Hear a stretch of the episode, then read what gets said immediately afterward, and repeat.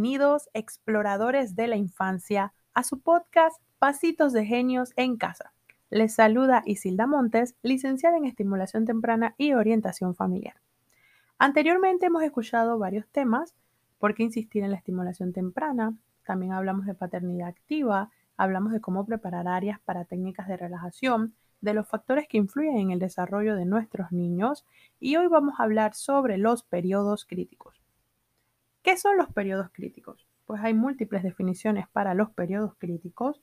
Algunos dicen que crítico viene de la parte de receptivo o vulnerable, donde el niño está más receptivo o vulnerable a estímulos para facilitar su aprendizaje. Pues vamos a tomarlo por la parte de que está más receptivo a todos esos esas experiencias, como hablábamos en el episodio anterior, que le ofrecemos los adultos.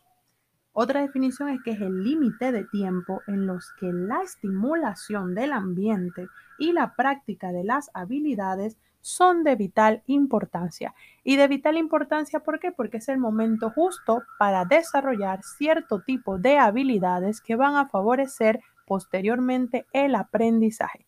Recuerden que en la estimulación temprana nos basamos es en potenciar el desarrollo cerebral para que nuestros pequeños adquieran habilidades.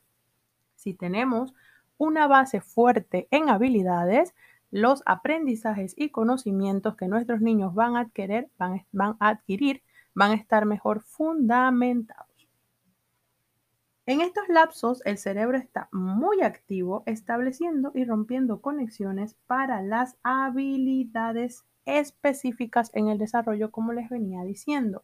Y es que los periodos críticos son momentos donde si cuando estábamos en el vientre materno y en los primeros años de vida estimulamos ciertas habilidades, en ese periodo crítico se van a crear esas conexiones y a medida que van aumentando la dificultad de esas habilidades, entonces van a haber algunas conexiones que, bueno, esto vamos a desconectarlo aquí para entonces cambiarlo de esta forma y que se dé una conexión más fuerte o se dé otro tipo de conexión para una habilidad posterior. En el cerebro de los niños tenemos habilidades básicas que los niños tienen que lograr para que entonces vengan las habilidades superiores, por decirlo así, y se den conexiones más fuertes en el cerebro. Estuve viendo un programa de televisión que se llama Juegos Mentales y estaban hablando sobre las etapas del cerebro. Me llamó la atención porque pusieron a prueba el cerebro de un adulto con el cerebro de tres bebés a cada uno le ponían a escuchar eh, sílabas. El cerebro del adulto solamente escuchó una misma sílaba, pero el cerebro de los bebés reconoció tres sílabas. Y en el momento yo me quedé, wow, vamos a ver y escuchando, como el adulto era de habla inglesa, solamente reconoció la sílaba que estaba pronunciada para el habla inglesa. Pero en el caso de los bebés a los cuales les pusieron una sílaba pues, de la habla inglesa y dos sílabas del español, entonces ellos sí pudieron reconocer la pronunciación de estas otras dos sílabas. Esto muestra la importancia de aprovechar justamente esos periodos críticos, porque al cerebro de los bebés ser más receptivo a los estímulos del ambiente, ellos sí pudieron, aunque el bebé no lo puede decir, su cerebro sí lo va a mostrar porque hubieron áreas del cerebro que se activaron para demostrar que estaba reconociendo estas eh, eh, otras sílabas o estas pronunciaciones.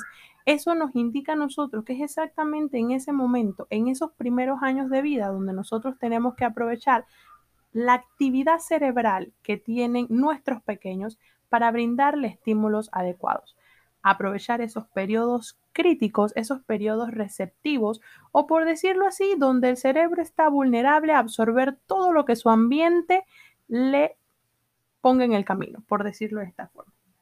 Y pues indagué en algunos libros para hablarles sobre algunos periodos críticos que me parecieron importantes mencionarles, y uno de ellos es el control emocional que resulta que el control emocional tiene periodos críticos desde antes del primer año de vida hasta los dos años, porque los periodos críticos se dan momentos donde se activa, donde se potencia y empieza a haber un, declive. Y ustedes se preguntarán, pero entonces significa que el control emocional yo no lo puedo estimular en mi niño más adelante. Claro que sí, pero el momento donde el cerebro de los pequeños está más receptivo es en los periodos críticos para que nosotros aprovechemos y los estímulos que le ofrezcamos puedan potenciar entonces las habilidades del control emocional. Tenemos los hábitos de respuesta que se dan desde el nacimiento hasta los dos años y luego de ahí viene un declive. Tenemos las habilidades sociales que se dan desde los tres hasta los seis años y posteriormente un declive. Y hago un paréntesis aquí. La estimulación temprana, pues orientada por los especialistas, se brinda desde el vientre materno hasta los 6 años de edad. Nosotros realizamos las evaluaciones del desarrollo para ver los logros de los niños y áreas que necesitan reforzar. Y es esto una de las razones por las cuales es importante estar orientado por un especialista, porque el especialista no solamente en estimulación temprana, sino todos los que tienen que ver con la infancia, pueden orientar a los padres a saber cuáles son las estrategias para realizar y poder aprovechar esos periodos críticos del cerebro y potenciar el desarrollo de nuestros pequeños. Tenemos entonces, y claro, las habilidades sociales de 3 a 6 años es exactamente la etapa donde los niños empiezan el preescolar. Entonces, ¿qué mejor forma de poder aprovechar que este es el momento donde el cerebro de nuestros pequeños está más receptivo a los estímulos para que exactamente esa convivencia con otros compañeritos que en este momento, pues aunque no lo podamos hacer por la pandemia, pero podemos hacerlo de manera virtual, que el niño participe en salones o en clases, aunque sean virtuales, para que pueda potenciar este tipo de habilidades. Y aquellos que tienen la oportunidad de convivir, ya sea en los países donde pues con todas las medidas o como han creado aquí en Panamá, que también crearon en Panamá un parque donde los niños pueden socializar con todas las medidas de bioseguridad, entonces aprovechemos estas edades para potenciar esas habilidades sociales. Tenemos que el lenguaje tiene un periodo crítico desde antes del primer año hasta los cuatro años de edad y luego va a haber un declive. Y como les repetí anteriormente, no es que después de esta edad no se puede estimular, pero el periodo donde el cerebro está más receptivo es justo en este momento. Así que a orientarnos para ofrecerle estímulos de lenguaje y como estaba diciendo la licenciada Joana Hall de CDC Panamá, las habilidades de la vida diaria. Todas las actividades de la vida diaria que nosotros tengamos en el día van a favorecer los estímulos de lenguaje en nuestros pequeños. Tenemos muchas cosas, muchas cosas alrededor de nuestras casas. Eh, tenemos también muchas actividades en el día, quizás los padres trabajarán, pero aprovechemos esas oportunidades que tenemos para estimular el lenguaje de nuestros pequeños.